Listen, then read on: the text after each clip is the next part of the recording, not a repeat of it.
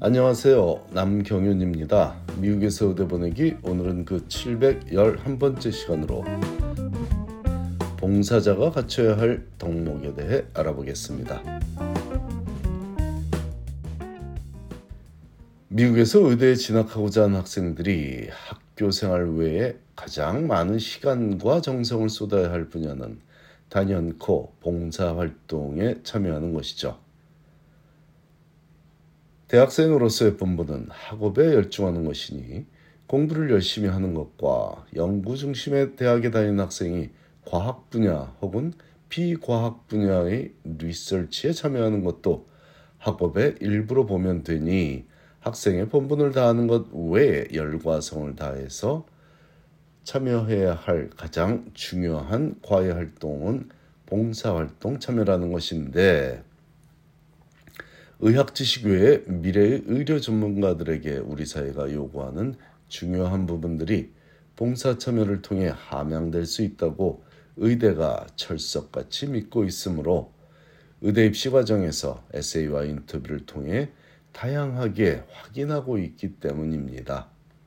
그러므로 적극적인 봉사 참여는 뛰어난 학점 관리에 못지않게 중요한 의대 입시 전략이 되는 것인데 이렇게 중요한 봉사에 참여하기를 원하는 지원자들에게 요구되는 기본적인 덕목들은 어떤 것들이 있으며 그런 것들이 요구되는 이유를 알아보겠습니다.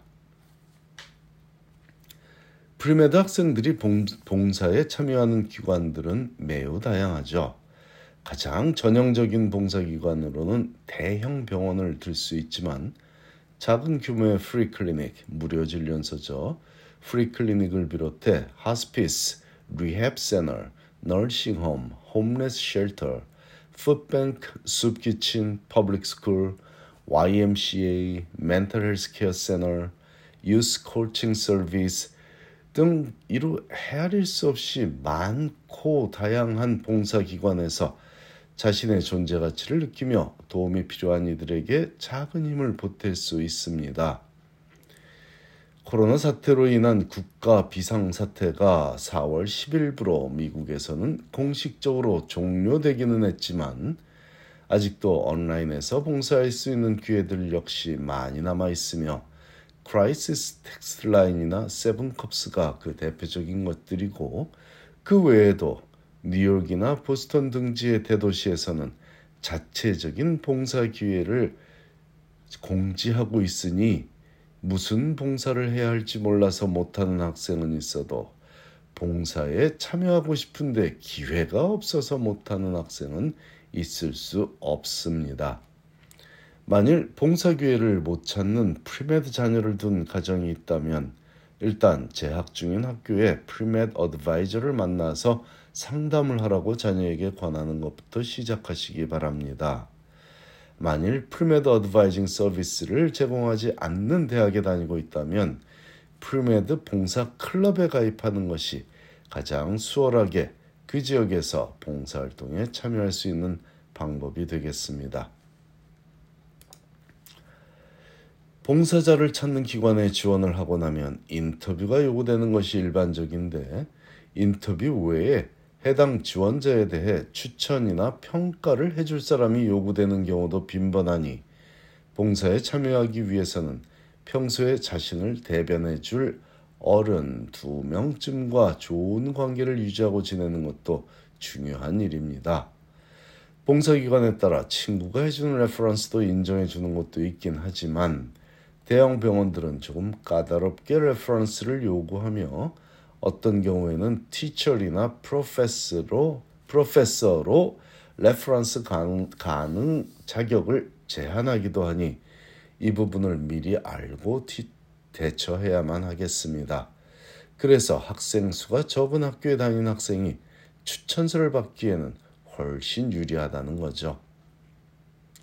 리서치에서 자신을 지도해주는 postdoc을 확인 postdoc 그 박사 후 과정에 있는 리서처를 활용하는 방법도 효과적이며 다른 봉사 참여하고 있는 다른 봉사 단체의 담당자를 활용하거나 필요하다면 고교 시절 은사에게 연락하는 것도 나쁘지 않겠습니다.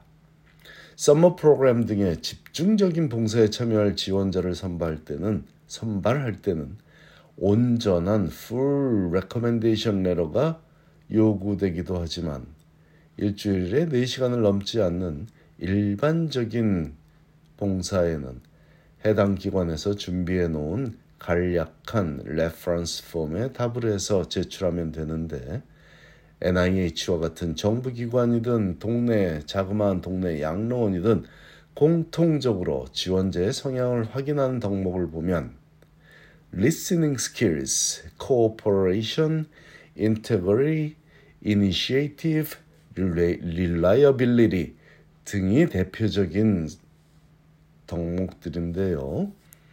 봉사에 참여하며 피봉사자나 다른 봉사자 혹은 관리자가 하는 말을 제대로 듣는 능력이 있는 지원, 능력이 없는 지원자는 받아주지 않고자 하기 때문에 listening skills에 대해서 확인을 하는 것이죠.